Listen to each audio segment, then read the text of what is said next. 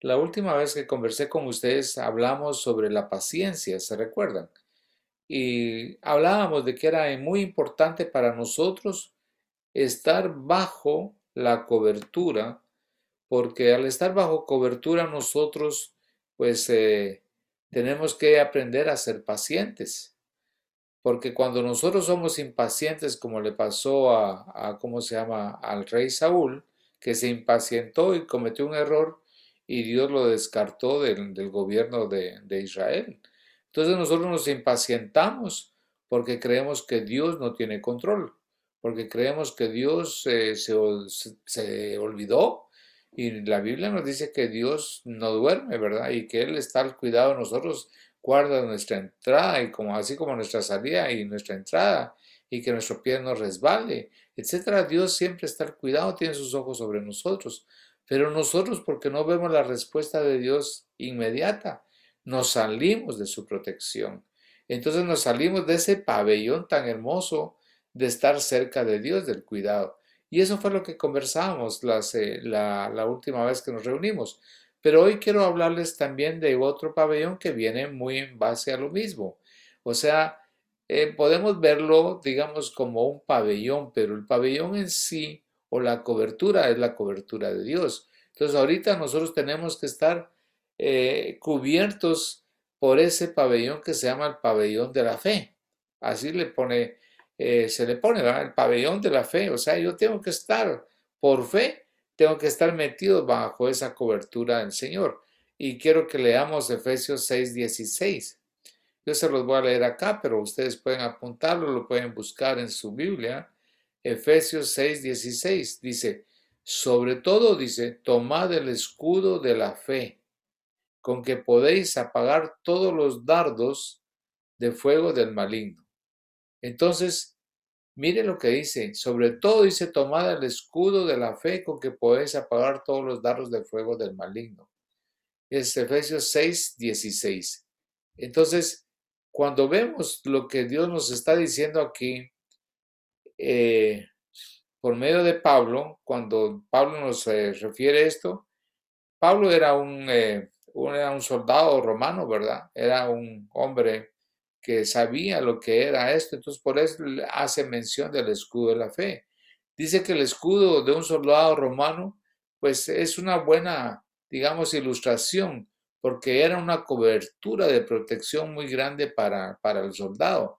Dice que ese, ese, ese escudo medía cinco pies de altura. O sea, cinco pies de altura, un metro tiene tres, eh, tres, tres y pico de, de pies o sea, era como metro y medio, casi unos 70, digamos. Yo mido más o menos esa estatura.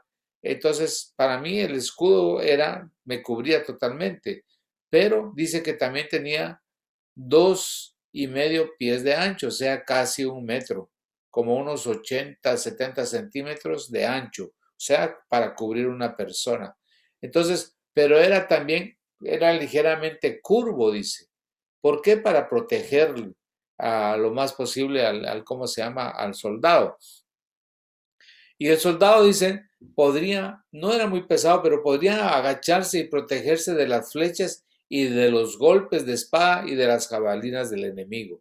Entonces dice, la cobertura protectora de un escudo era de mayor importancia cuando un ejército avanzaba a una ciudad fortificada.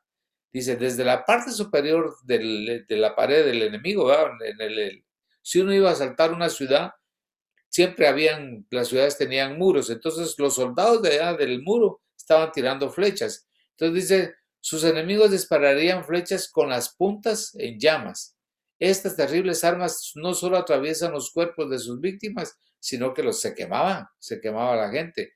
Entonces esos escudos era, era pues esencial que ellos venían y se unían todos los soldados y ponían los escudos para que las flechas no les llegaran a ellos. Entonces, se protegían de los dardos de fuego. Por eso es que viene Pablo y hace toda esa mención de, de para que evitemos los dardos de fuego del maligno, ¿va?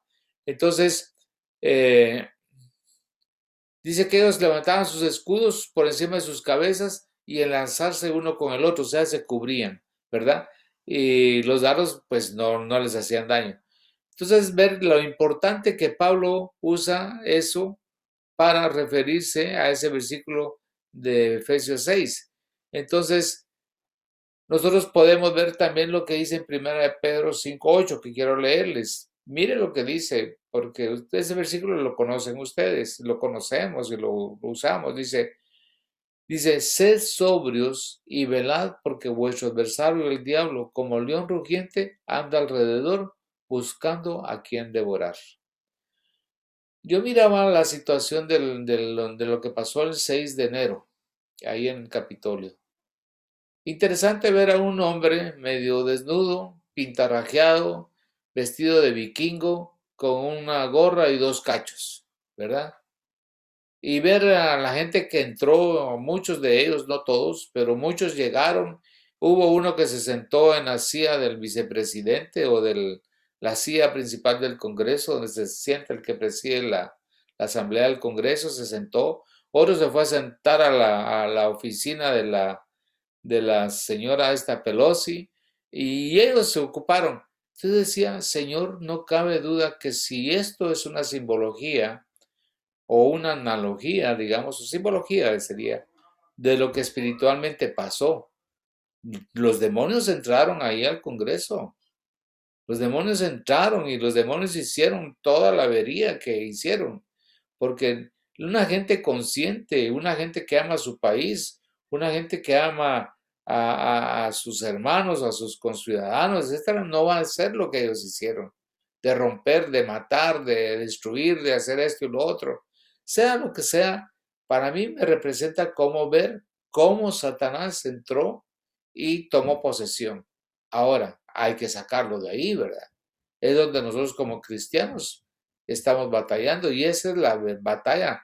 Por eso dice, sed sobrios y velad porque vuestro adversario, el diablo, como león rugiente, anda alrededor buscando a quien devorar. O sea, nosotros si no nos ponemos nuestros escudos y no nos protegemos a través de la oración y a través de la fe, el escudo de la fe, no podemos apagar los dardos de fuego.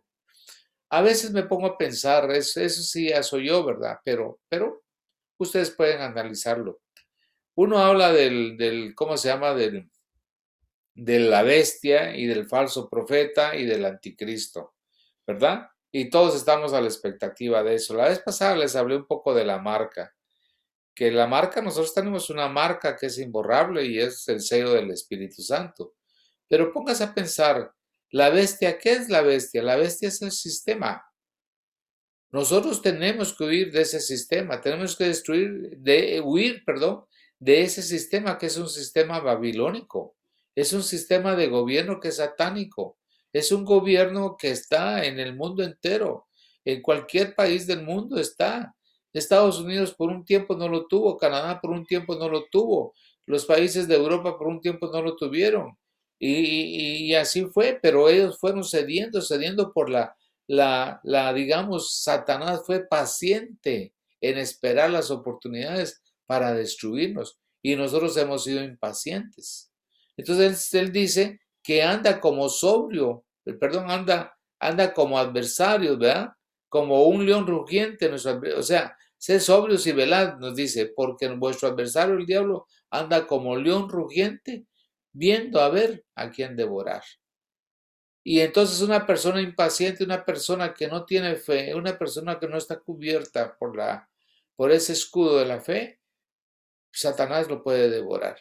Entonces, yo me pongo a pensar lo que le decía, tenemos que huir del sistema, de ese sistema, de ese sistema de gobierno, de ese gobierno que es del mundo. Y nosotros vivimos bajo el sistema de Dios, bajo el gobierno de Dios. Ahora, para mí me pongo a pensar y digo, ¿quién es el falso profeta? Y todos andamos buscando a alguien que venga y haga que sea, que aparente ser el falso profeta, ¿verdad? Yo digo, y comparo y pienso, ¿no será el falso profeta los sistemas de comunicación? Póngase a pensar. Los sistemas de comunicación generalmente nos han guiado a donde ellos quieren. Los medios han sido la voz profética del, del, diablo para, eh, para meternos doctrinas falsas, filosofías, para meternos temor, para meternos perversión, para meternos religiosidad, para meternos esclavitud, para, para todo. Porque nos esclavizan vendiéndonos cosas y ahí estamos comprando por, por medio de lo, de lo que vemos a, través de nuestros ojos. Nos ilusionamos con las figuras eh, corporales que presentan ciertas mujeres y todas las mujeres quieren esa figura. Y los hombres también igual. Nos presentan a esos hombres eh, físicamente atléticos y todos quieren tener eso y no se puede. Cada quien tiene su cuerpo. Y entonces para hacer eso tenemos que dejar de comer, tener que hacer ejercicio, tenemos que meternos de inyecciones de esto, de lo otro, aquí y allá para aparentar ser figuritas y después resultamos con un montón de enfermedades por la figurita que queremos ser. Entonces, los medios de comunicación es como un, como un profeta. Hollywood ha sido un profeta. Y medítelo y piénselo. Tal vez nosotros estamos pensando en una persona corporal, como también lo otro, el sistema, digamos, la bestia, eh, pensando en que va a aparecer un... No, ah, ahora el anticristo dice que está, ha estado con nosotros desde siempre, porque el que niega que Jesús vino en carne, tal es anticristo. Entonces, sí va a haber un personaje que va a tomar una posición pero le va a dar vida a esa bestia, le va a dar vida a ese sistema, porque el profeta lo ha estado anunciando. O sea, los medios de comunicación preparando todo, todo, todo, todo, para que cuando aparezca ese personaje, pues ya todos lo reciban y lo vean como el personaje eh, que va a solucionar el problema. Entonces, ¿dónde me puedo yo meter? Hermanos, tengo que estar bajo ese pabellón de fe, bajo ese pabellón de el que habita el abrigo del Altísimo mora bajo la sombra del Omnipotente. Así que como un soldado romano tenía que estar bajo la protección de su escudo, así también nosotros tenemos que estar eh, bajo esa protección, poner nuestra mente, hermanos, nuestra voluntad, nuestras emociones bajo la autoridad de la palabra de Dios y de la dirección del Espíritu Santo.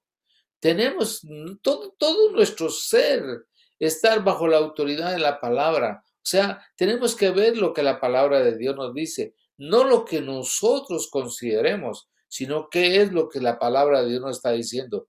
Aquellos que rechazan la autoridad, pónganse a verlo.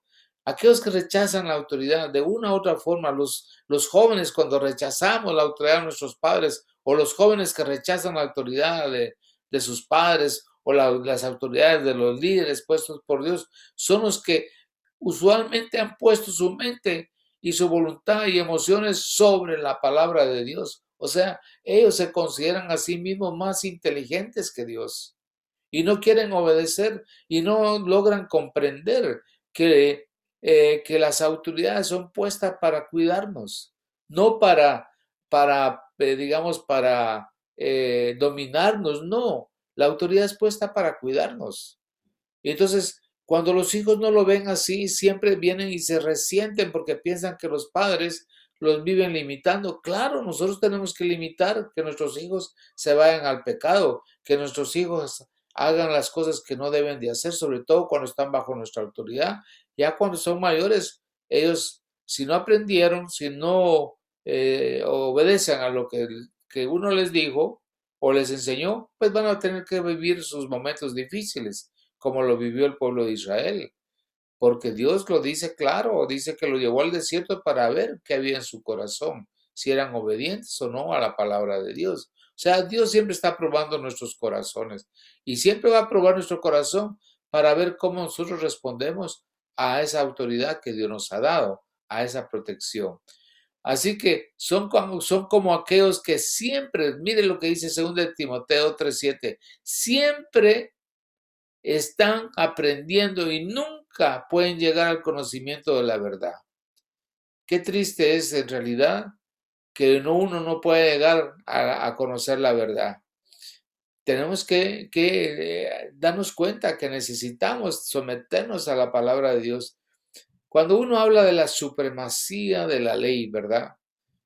Yo empecé a escuchar eso, que todos los países sí, que la supremacía de la ley que el país tiene las leyes y nadie puede quebrantar la ley y que todos la ley, la supremacía de la ley. La gente quebranta la ley.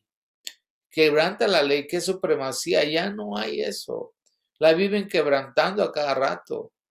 Ya ven, Argentina acaba de permitir autorizar el aborto. Ese es ir en contra de la supremacía de la ley. ¿Pero qué ley? En contra de la supremacía de la palabra de Dios. Están rompiendo, están yéndose eh, arriba ellos, rompiendo la palabra de Dios. Entonces trae consecuencias a la vida de la nación. Por eso es que una nación no tiene bendición.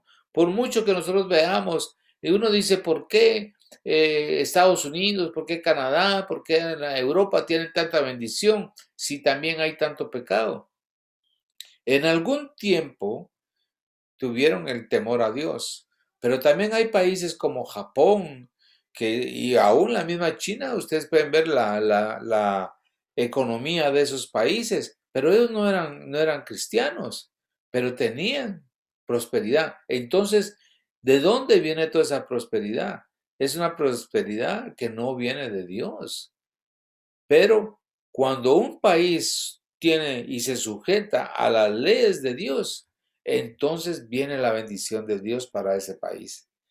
Entonces uno dice, bueno, Centroamérica, Salvador, Guatemala, Honduras, Costa Rica, todos dicen que ya tienen el 50% de, de cristianos. Sí, es probable, ¿verdad? Muy probable. Colombia tiene un buen porcentaje de, de cristianos, también México también poquito, pero tiene un buen porcentaje. Pero los países siguen pobres, siguen con mucha violencia. ¿Por qué? Porque las leyes que tienen los países están en contra de la ley de Dios. O sea, no están sujetos a las leyes de Dios. Entonces, por eso no hay bendición en el país. Hay pobreza, hay enfermedad, etcétera, etcétera. Entonces, yo no me quiero salir del, del pabellón de la fe, no me quiero salir de esa cobertura, yo no quiero romper los principios bíblicos, yo no quiero romper la supremacía de la palabra de Dios, porque en el momento que la rompa, tengo problemas, mis hermanos, que la rompan otros, pero yo no. Y que me obliguen a romperla, no, no me pueden obligar, ¿verdad? Si me tienen que hacer algún daño, pues ok, no importa, yo sé para dónde voy. Sé que me voy para con el Señor porque tengo el sello del Espíritu Santo, estoy sellado. Así que, que la, mi parte es esa, ¿verdad? Dice Lucas 7:8, porque también yo soy hombre puesto bajo autoridad y tengo soldados bajo mis órdenes. Y digo a este, ve y va, y al otro, ven y viene, y a mi siervo, hace esto y lo hace. ¿Se recuerdan ese pasaje que es lo que nos hace ver? Nos hace ver de aquel centurión que vino a Jesús para que sanara a su siervo. Y ese tuvo un discernimiento porque pudo reconocer que Jesús era alguien que estaba bajo autoridad. Y dijo, no, no, no, Jesús, no es necesario que vayas. Tú solo di la palabra, solo di. Y yo creo, yo tengo esa certeza de que tú tienes autoridad porque eres alguien que camina bajo autoridad. Entonces, para que nosotros tengamos esa autoridad, tenemos que caminar bajo autoridad. Tenemos que caminar bajo la autoridad que Dios ha puesto en nuestra vida, como son nuestros padres, son pues los líderes de la iglesia, eh, que no andan bien, que no esto y lo otro pues son excusas que nosotros tenemos porque podemos ver de acuerdo a nuestros ojos. Pero si la autoridad anda mal, ¿qué más? Como dice en Eclesiastés, recuérdate que sobre, un, sobre uno hay otro más alto, dice. Sobre el alto hay uno más alto y hay uno más alto sobre los dos, dice. Eso dice en Eclesiastés. Entonces, hay alguien que está vigilando al que está en autoridad. Y arriba de ese hay otro, dice, pero arriba de los dos hay otro más que está vigilando. Entonces, sí, yo pude haber sido jefe de un departamento, de una fábrica, departamento de producción, pero arriba mía estaba el gerente general o estaban los, el, grupo de directores de la, ¿cómo se llama?, de la, de la empresa, ¿verdad? Pero arriba de todos nosotros siempre está Dios. Y Dios siempre va a estar viendo. Mira, hay tantos versículos interesantes de la fe, pero ese, ahí es cuando Jesús dijo que no había tanta fe. Dice en, Lucas 7:9, ¿verdad? Dice, la, eh, dijo, él se maravilló y dijo a la multitud, os digo que ni aún en Israel he hallado tanta fe, tanta fe, porque ese hombre dijo, no, Jesús, no te preocupes, yo creo, tú tienes autoridad, Dios te dio, tu Padre, Él sabe, tú estás bajo esa autoridad, tú eres alguien que anda bajo autoridad. Y entonces si tú das una orden, pues se va a cumplir. Por eso dice eh, que Él envió su palabra y su palabra nos sanó. O sea, Dios envió a, a Jesús, a su Hijo, para sanarnos. Él es el verbo de Dios, Él es la palabra y la vida está en Él, ¿verdad? Y Él es el único que nos puede dar la vida eterna y es la vida que nosotros tenemos. Por eso nosotros no debemos de preocuparnos. En el momento que uno debe de morir y partir, sabe para dónde va. No hay problema. Que podrá ser doloroso, pues podrá ser doloroso, pero yo sé para dónde voy. Mire, Hebreos 11.1, pues es el versículo que todos conocemos, ¿verdad? Ahora bien, la fe es la garantía de lo que se espera, la certeza de lo que no se ve. Podemos decir, yo, la garantía que tengo de lo que se espera, lo que yo estoy esperando es que voy a ir con el Señor. Tengo la certeza, aunque no, no lo veo, va, pero sí tengo la certeza que yo voy con Él. Y yo no quiero perder esa oportunidad. Todos estamos en eso. Hebreo 11.6 dice, en realidad sin fe es imposible agradar a Dios, ya que cualquiera que se acerca a Dios tiene que creer que Él existe y que recompensa a quienes lo buscan. Ah, yo busco a Dios. Yo busco a Dios no porque quiero recompensas de Él, lo busco porque le amo, le busco porque estoy agradecido a Él, le busco porque pues necesito necesito sentir la, presencia de Dios, necesito sentir su consuelo, necesito que me exhorte, necesito que me regañe, necesito que me diga, necesito, yo le digo, Señor, háblame. Mire, le voy a poner un ejemplo para que vea cómo Dios habla. Y ustedes tienen sus propias experiencias, pero yo cada vez me voy dando cuenta más la, la, la dulzura, la, digamos, como dijera yo, a la forma en que Dios nos habla de una forma tan sencilla y uno no se da cuenta. A finales del año 19, del 2019, fuimos a Guatemala. Nosotros con Arlina siempre íbamos a finales de año. Ahora el año pasado pues no pudimos ir, ¿verdad? Pero en el 19 fuimos y en Guatemala venden una pasta de dientes que se llama Himalaya que es hecha en la India y que es orgánica y es muy buena. entonces yo la vi en Guatemala y dije, voy a probar esta pasta. Y lo bueno, lo interesante, a mí me llamó la atención porque estaba barata. Y dije, yo voy a comprar esa pasta. Y entonces la compré en el 2018. Y cada año que iba, en 17, cada año que iba, me compraba mis tres, cuatro pastas. Porque me lataban todo el año, pasta de dientes. Y en el 19 Viene Arlina y le dije, Arlina, tú vas a ir, lo venden en Walmart. Le dije, Arlina, si vas allá, yo no voy a ir, ¿verdad? Porque ella se fue con su hermano. Comprame una pasta, por favor, o dos o tres. Y llega Arlina y me trae un paquete de 12 pastas o de 20 pastas de no sé cuánto. Y yo le dije, Ala, ¿por qué me trajiste tanto? Le dije, sí, son... No, me dijo, bueno, es que estaba el paquete incompleto, yo te compré y como no son caras, pues te las compré costaban un, dólar, digamos, cada pasta. Y sabrosa la pasta, no, no para comérsela, va, pero, pero así, buen, buen sabor. Total que digo yo, ve, el Señor se la sabía que todo el año 2020, el 2020 no iba a ir para Guatemala. Y entonces Salina me trajo pasta para todo el año y todavía tengo. Y yo digo, Señor, tú te, la sabías, pues. Yo no sabía. Yo todavía refonfuñando porque había comprado de más, pero ella, eh, bueno, intuitivamente trajo y compró. Yo digo que bueno que compró porque ahora tengo todavía para, para medio año del 21.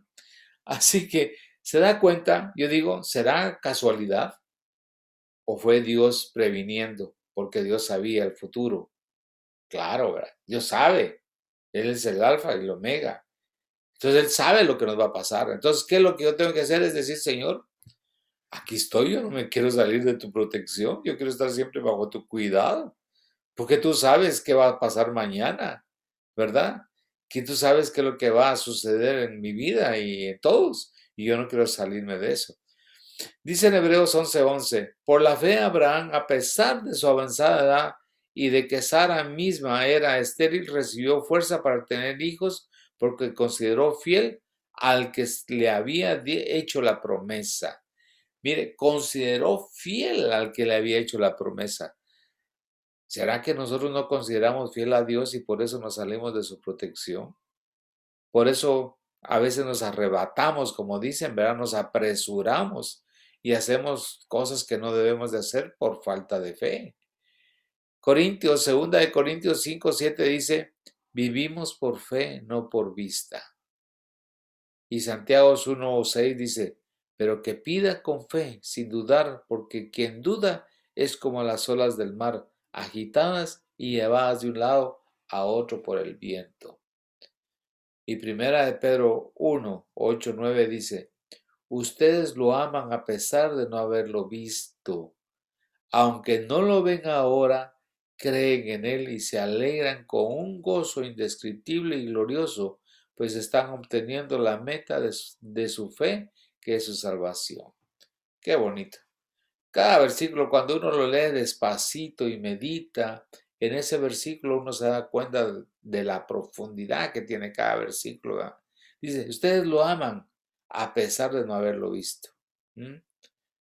A pesar de no haberlo visto. No tuvimos la oportunidad como, como Pedro, como Juan, como Santiago, que lo vieron, lo palparon, pudieron estrecharlo, pudieron acercarse, abrazarlo, besarlo, permitir que le lavara los pies, etcétera, comer con él. Ellos lo vieron, ellos lo, sintieron, disfrutaron, pero nosotros no lo hemos visto. Y aunque no lo vemos ahora, creemos en Él y nos alegramos con un gozo indescriptible. Y eso es bonito. Yo digo, Señor, eh, yo me gozo, ¿verdad? Y quiero permanecer en ese gozo siempre de saber que que le, lo invoco y Él viene y Él me habla y Él me dice, me muestra de una u otra forma, siempre haciéndolo.